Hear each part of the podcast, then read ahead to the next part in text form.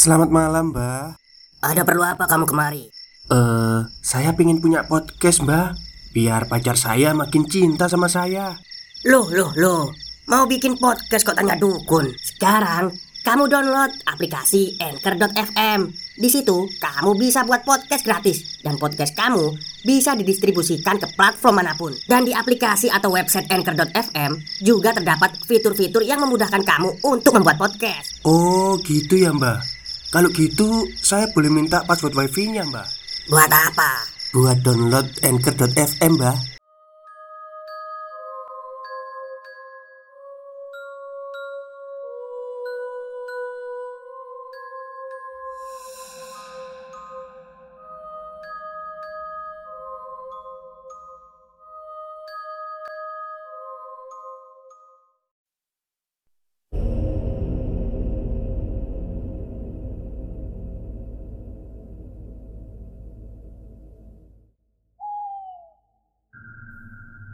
Assalamualaikum warahmatullahi wabarakatuh. Halo semuanya Jumpa lagi dengan saya Chow Sing Sing Kurator dari podcast Horror Night Story. Halo apa kabar semuanya? Gimana puasanya hari ini? Masih sehat, kuat? Ya Alhamdulillah ya. Siang-siang gini tuh ngopi itu enak sebenarnya. Oke pada siang hari ini saya akan membawakan sebuah kisah mistis yang dituliskan oleh Mas Rian Ferdianto melalui karya Karsa. Jadi ini diangkat dari kisah nyata dan dituliskan di karya Karsa. Namun semua tokoh dan tempat di tempat ini, eh, di cerita ini itu sudah disamarkan semua. Oke, daripada kita berlama-lama, mari kita simak ceritanya sebuah kisah horor yang diangkat dari kejadian nyata seorang narasumber. Cerita tersebut terjadi ketika sang narasumber melangsungkan acara pernikahan dengan suami barunya. Banyak kejadian di luar nalar yang dia alami dalam hidupnya. Bahkan isi amplop dalam pernikahan mereka pun berisi daun kering FYI Nama toko dan tempat kejadian dalam cerita ini telah disamarkan Sesuai permintaan dari sang narasumber. Cerita bermula ketika Dewi menikah dengan seorang pria bernama Angga pada tahun 2008 Dalam pernikahan tersebut, mereka tidak dikaruniai anak Sampai usia pernikahan mereka menginjak tahun keempat. Hingga Kemudian mereka pun resmi berpisah. Pada tahun 2015, Dewi bertemu dengan seorang pria bernama Agus. Tak perlu waktu lama untuk menumbuhkan rasa pada pribadi mereka masing-masing. Hingga pada tahun 2016, mereka pun telah sah menjadi sepasang suami istri. Dalam setiap perjalanan kehidupan, tentu saja tidak semua hal bisa berjalan mulus seperti apa yang kita inginkan. Cerita ini terjadi ketika Dewi dan Agus melangsungkan acara pernikahan mereka. Pada saat dua insan manusia yang tengah dilanda asmara itu melangsungkan acara pernikahan, ada satu kejadian janggal yang mereka alami. Kejadian janggal itu terjadi ketika tiba-tiba saja listrik di rumah mempelai wanita itu mati. Namun, hanya di rumah itu saja yang terjadi mati listrik. Di kediaman tetangga mereka, listriknya normal-normal saja. Mereka menanggapi hal tersebut dengan biasa saja. Mungkin saja ada yang konslet. Hingga kemudian mereka pun memakai bantuan genset untuk kembali menghidupkan listrik di rumah tempat di mana acara pernikahan itu berlangsung. Namun, rupanya hal itu tidak berjalan dengan mulus. Genset yang mereka pakai untuk membantu menghidupkan kembali listrik tersebut justru ikut mati tidak berfungsi. Hingga akhirnya ketika adzan zuhur berkumandang, tiba-tiba secara otomatis listrik di rumah itu kembali menyala. Itu membuat banyak pertanyaan seluruh anggota keluarga. Bahkan petugas PLN yang pada saat itu dipanggil untuk membantu menyelesaikan masalah di listrik rumah mereka. Tidak ada lagi masalah pada listrik di rumah hingga acara pernikahan itu selesai. Namun, kejadian di luar nalar itu tidak hanya sampai di situ saja.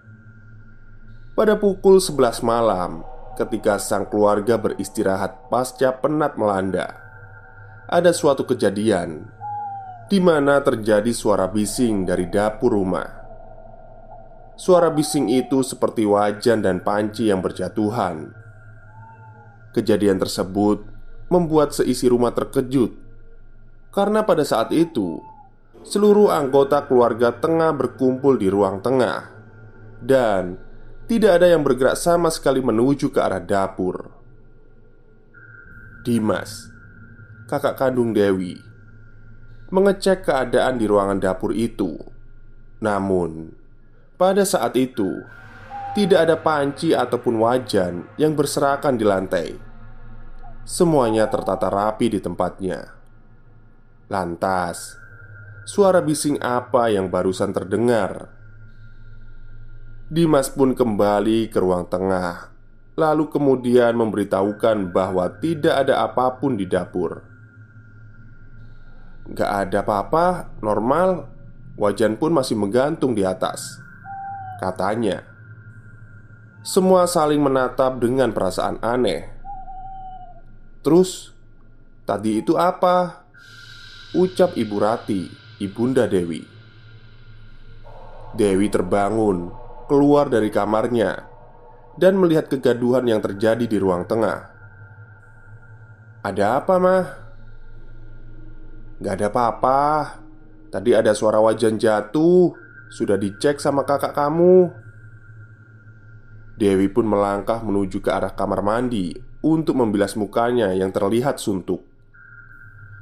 Saat ia sampai di depan pintu kamar mandi, ia terkejut dan menjerit. Semuanya berhamburan dan berlari menuju tempat di mana Dewi menjerit.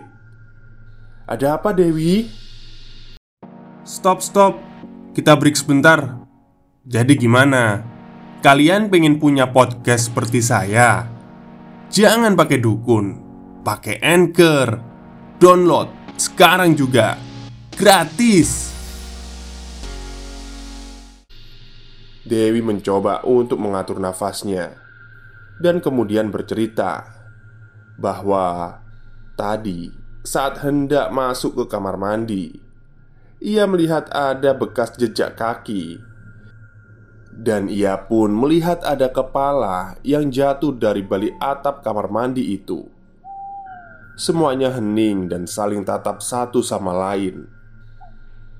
Cerita berlanjut pada keesokan harinya, ketika seluruh anggota keluarga berniat untuk membuka amplop dari tamu undangan yang datang pada acara pernikahan itu. Saat kotak amplop itu dibuka, seluruh amplop nampak berjajar dan terlihat tidak ada yang aneh sama sekali. Namun, ketika amplop pertama dibuka, semua orang yang berada di situ merasa terkejut. Isi amplop yang pada waktu itu dibuka oleh Bibi Wati, adik ibunya Dewi, ternyata berisi daun kering. "Hah? Kok daun isinya?" kata Bibi. Semuanya menatap amplop yang berada dalam genggaman Bibi Wati. Saat itu Agus pun penasaran dan membuka amplop yang diterima mempelai di kursi pengantin. Isinya uang, uang betulan. Karena rasa penasaran yang tinggi dan mereka pun mengira bahwa itu perlakuan orang yang usil Agus pun meraih amplop yang berasal dari kotak amplop dan kemudian membukanya.